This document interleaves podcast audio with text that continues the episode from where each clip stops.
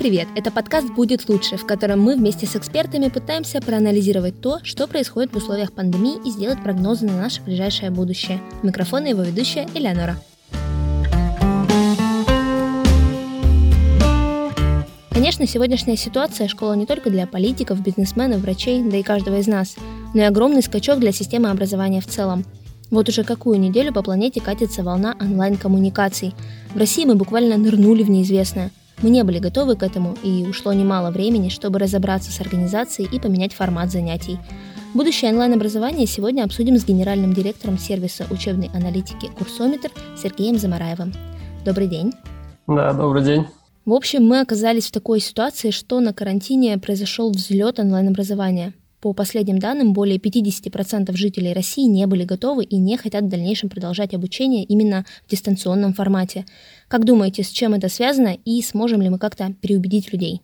Да и нужно ли это вообще? Ну, у нас всегда была проблема с дистанционным образованием, потому что, ну, как бы оно все свелось, мне кажется, сейчас к тому, что люди думают, что это тестирование какое-нибудь пройти. Поэтому тут вопрос в том, в каком формате это лучше преподнести. И действительно, дистанционное образование, оно ну, оно в нас не закладывалось годами, да, то есть если мы привыкли к обычной очной форме обучения, то мы привыкли приходить на учебу, да, бывает там, ой, вставать так рано неохота, но мы шли, и это у нас со школы, да, уже вложено, да, и встаем, просыпаемся, идем в школу, с детского сада даже, вот, и к этому все привыкли. А как нам подготовить самих детей к этой форме обучения? Все-таки онлайн-образование сейчас ориентировано скорее на них. Я думаю, что да, здесь надо начинать, как я и сказал, с самых основ. То, что, в принципе, у меня, например, племянник, он э, довольно часто, я вижу сейчас его, грубо говоря, iPad, устройством неким в руках, да, и вижу, что он смотрит не только мультики. А, зачастую я вижу, как он играется в какие-то кубики, то есть там рассказывается, грубо говоря, вот там это сложить то-то, то-то, получишь что-то. И он, например, находит подобные вещи дома и делает то же самое. То есть для меня это удивительно. Почему? Потому что ему всего 5 лет, и он сам находит эти ролики, и сам, это самообразование по факту. Он э, находит нужный материал и потом по этому материалу что-то делает. Это довольно интересно. Почему? Потому что маленькие дети, они могут уже это делать, да, они могут смотреть материал в видеоформате и могут э, реализовывать потом это в реальности. Значит, э, если это в них заложить с самых основ, то для них будет это вполне себе естественно. Ну а если такой взгляд в будущее, все-таки наше обучение останется традиционным, так чтобы все вместе ходить на уроки, на лекции там, или мы уйдем в онлайн-форматы? А, я думаю, что все изменится. Изменится в том плане, что сейчас огромное количество университетов, школ начали переходить на новые технологии, так скажем, на новые какие-то системы, и как минимум начали внедрять.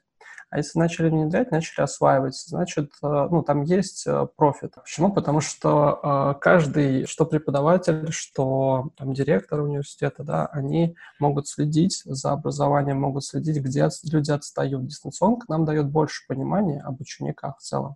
Это позволяет нам, ну, помимо в целом какой-то сбора статистики и понимания о том, насколько у меня там в школе все хорошо-плохо, а не по так скажем, оценкам. Я, кстати, вот если в эту тему отойти, получается так, что один преподаватель ставит тройку, второй там ставит тройку. Но у них понимание тройки у каждого своя. То есть, по факту, а, эта оценка не дает точного понимания, так скажем, что они наравне, эти дети. Да? То есть это некое относительно субъективное мнение преподавателя но тем не менее, когда появляется, например, система дистанционного образования, и там дети тоже что-то проходят, отвечают на вопросы, выполняют какие-то тесты, ну, не только тестовые задания, есть всякие упражнения. Я, например, в свое время, когда делал для университета онлайн-курс, там была лабораторная по химии, и там дети, ну, то есть я делал анимации такие, да, то есть стоял куча пробирок, и ты должен был там серную кислоту с чем-то смешать, например, да, и э, смешивая, ну, ты брал пробирку, выливал, и получалось так, что если ты смешиваешь что-то не то, там тебя взрывается, например.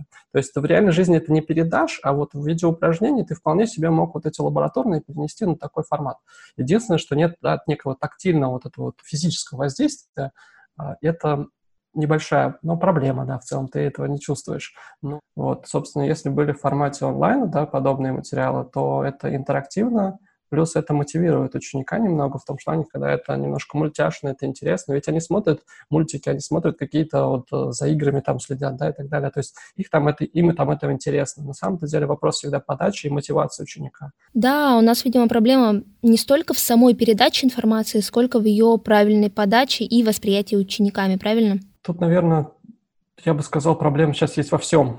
А, банально, если поговорить, э, ну, например, э, про школы, университеты, большинство школ, университетов сейчас не готовы к вообще дистанционному формату. А, фактически есть проблемы с платформами, что их нет. Нету, ну, контент относительно есть, что он, в принципе, вот в учебниках записан, но его никто фактически не оцифровывал в нормальный дистанционный формат. Преподаватель — это человек, который пишет обычно много нау... ну, в университете, по крайней мере, много научных трудов и так далее, и они это привыкли делать в формате ну, это научная работа, это много документов.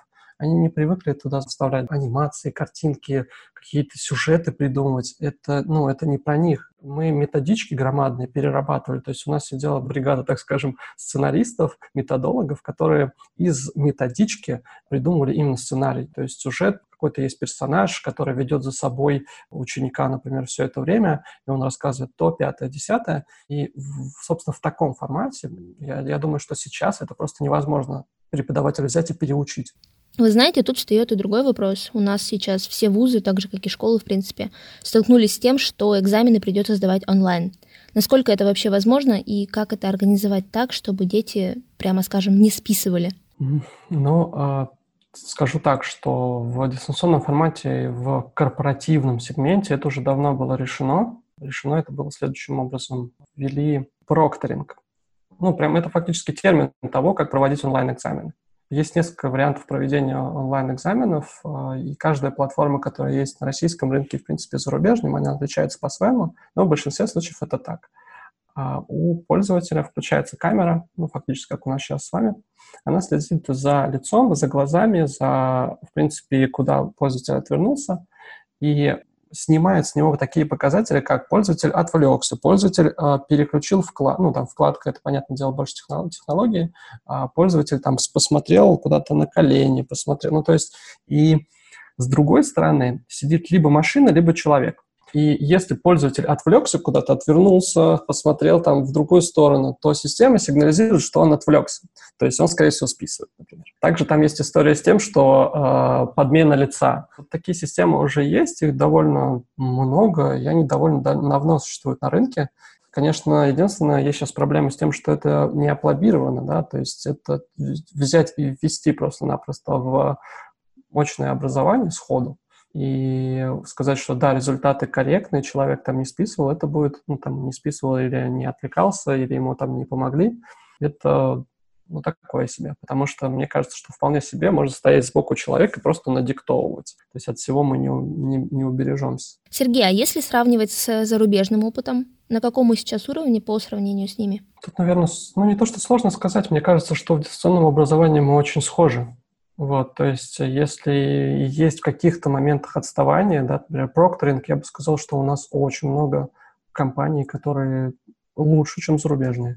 Та же самая аналитика, статистика, как бы у нас тоже есть, поэтому э, классные продукты, я считаю, вполне себе зарубежными конкурентами можем тягаться. Вот, что касается образования вообще в целом, да, и вот подачи, ну, тут такой вопрос, в общем, от курса к курсу, да, то есть про вот подачу материала, потому что я видел э, европейские курсы э, немцев, французов, и бывало такое, что они действительно как вот перегнали материал, как он был, и это выглядит очень топорно, некрасиво, и я бы такое проходить не стал. Вот, одновременно с этим у нас такое же есть, да, но при этом Тут всегда вопрос средств, да, то есть э, люди готовы собирать крутые, дорогие курсы, чтобы внедрять туда 3D, чтобы все это крутилось, VR еще применять туда, мы все это готовы делать, но это стоит денег, вот, и не каждый курс, наверное, ну, не, в, не в каждый курс будут так вкладываться, поэтому я бы сказал, что мы относительно наравне идем, не отстаем. А если так списком, топ-5 основных тенденций онлайн-образования, на которые уже сейчас нужно обратить внимание? Э, не нужно гнаться сразу за гигантами, мне так кажется. Потому что очень многие сразу хотят вот съесть этого кита, этого слона, и таких хоп, и сразу внедрить. Мне кажется, что нужно начинать с малого. Самое простое – это должна быть платформа, на котором э, дети зашли, отучились, получили знания. И самое, наверное, классное будет, если собрана некая обратная связь, и мы понимаем, что дети там подтвердили, что им понравилось, что это было увлекательно, не знаю. И главное, что они все там зачеты, экзамены сдали, и это корректно работает. Это самое же ключевое во всей платформе. А затем уже, да, там идет, э, ну, всякие геймификации, какие-нибудь игры, встроенные внутрь, или там громадная платформа с новостями. Но, наверное, про... Я больше говорил не про технологии именно платформ, а про технологии подачи информации. Платформа должна быть удобной и должна быть мобильной. Я бы сказал так, что вот микрообучение, да, дальше, если переходить к контенту, сейчас э, активно используется, по крайней мере, в корпоративной среде, потому что да, быстренько зашел, изучил, пошел дальше. Это на самом деле очень интересная история в онлайне, что для этого не нужен преподаватель постоянно, да, то есть преподаватель не может быть с одним учеником постоянно, а здесь ты онлайн постоянно саморазвиваешься, я бы сказал так. А не создает ли это опасность того, что сама профессия учителя уже может оказаться бесполезной и просто исчезнуть? Ну, здесь я не соглашусь, э, но, конечно, это то, что им придется адаптироваться в таком формате. Если это продлится еще дольше, ну, дальше, да, то э, нужно адаптироваться и сейчас говорить не о том, что вот мы не готовы так работать. Это случилось, да, и фактически нам нужно сейчас адаптироваться и каким-то образом передавать знания. Ну, в общем, если так обобщить, то нас всех ждет мобильность, интерактивность, сжатость контента и система поощрений. Именно это залог успеха будущего онлайн-образования, верно? Хотелось бы сказать «да». Боюсь подтвердить эти слова, потому что никто точно не знает, э, как правильно. Вот. Э, фактически, да, мне кажется, что это небольшой залог успеха есть определенно. Потом будет следующий набор трудностей. Да, что я более чем уверен, что, ну, когда переходили на ЕГЭ, я помню, а, очень много обратной связи до сих пор существует, да, что дети заточены исключительно на ЕГЭ и не могут смыслить шире. А, то же самое, кстати, мнение, например, э, есть о дистанционном образовании, что люди, которые, например, в корпоративном сегменте, вот им дали тестирование или дали скрипт ответа на вопрос, вот они его заучили, и ты приходишь к человеку, э, например, там в юриспруденции или еще где-то, там вот скрипт он заучил, как отвечать на вопрос, вот, и он не готов мыслить как-то шире, что ли, масштабнее, он работает по скрипту. Это вот некая профдеформация, на самом деле, вот именно в дистанции происходит. Почему? Потому что там есть скрипты, потому что там есть тестирование, он ответил верно, вот. Но у нас там, да, в жизни очень много мы через практику работали, да, и нас в очном образовании обычно учат как-то мыслить шире, да, и, ну, по крайней мере, в мое время или во время, когда там отец у меня, да, был, там, не знаю, 70-е, 80-е и так далее, их учили э, мыслить шире, да, то есть глобально. Ну, это одна из проблем, которая может возникнуть вот, введением постоянного дистанционного образования. Ну, видимо, да, дистанционное образование должно больше помогать учителю, а сам он скорее будет выступать как практик, согласна. Что ж, как я понимаю, в будущем нас ждет систематизированная информация и более удобный контент, подстраивающийся под наши запросы. Ну, если честно, звучит это все-таки страшновато. Ну да, тут на самом деле наше, наше страшное будущее нам э, предвещают, когда смотришь всякие фильмы, фантастику, да, там фактически мы идем именно потому, что нам предвещают. Вот, то есть сбор по человеку полной информации, да, то есть это вот есть обратная сторона медали всего этого дела. И это меня пугает. То есть мы будем, так скажем, решать судьбу человека за счет данных. Ну, не то, что это прям а, судьба, но тем не менее меня вот пугает то, что понимая о том, что человек, ну, то есть вот а, даже вчера, смотря фильм очередной, да, там была приблизительно та же история. Вся информация по жизни человека, вообще вся, да, и система анализировала и говорила, что, ну, этот человек, не знаю, там, будет банкиром у него идеальная профессия, будет идеально работать. А этот человек, ну, он сопьется. И тут, получается, не дает никакого шанса, но мало шанс-то есть, да, что человек э, исправится или вот. Но система говорит, что нет, оно будет таким. И фактически на этом человеке ну, ставят крест, да, его не развивают. Зачем? То есть он не прыгнет выше определенного порога. Поэтому тут такая история, конечно, если проговорить про фантастику, это, конечно, еще очень далеко нам до нее идти, но порой меня такие мысли пугают. Да, сразу вспоминаются все эти фантастические сериалы наподобие Черного зеркала, если да, смотрели. Да, да. Тут все очень зависит от того, что действительно мы можем прийти к такому. Вопрос в том, как не допустить этого. Да? То есть мы можем собирать данные там, на, с целью улучшения контента или с целью прогнозирования там, продаж, хорошо. но это должно некие да, моральные нормы не пересекать. Ну да, будущее завораживает и пугает, как говорится.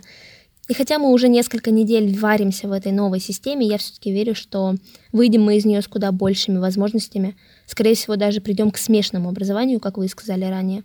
Оно, безусловно, станет вариативным, появится индивидуальный подход, и мы, наконец, поймем, как правильно подавать информацию в интернете. А самое главное, как ее принимать. Сергей, спасибо, что стали гостем сегодняшнего выпуска. Думаю, все мы сегодня узнали много нового и интересного. Успели даже немного испугаться. Спасибо всем, кто дослушал этот эпизод до конца. Это был подкаст «Будет лучше». И я прощаюсь с вами до следующей недели. В новом выпуске попробуем дать ответ на вопрос, какой он человек будущего и так ли опасны вирусы. На этом все. Пока-пока.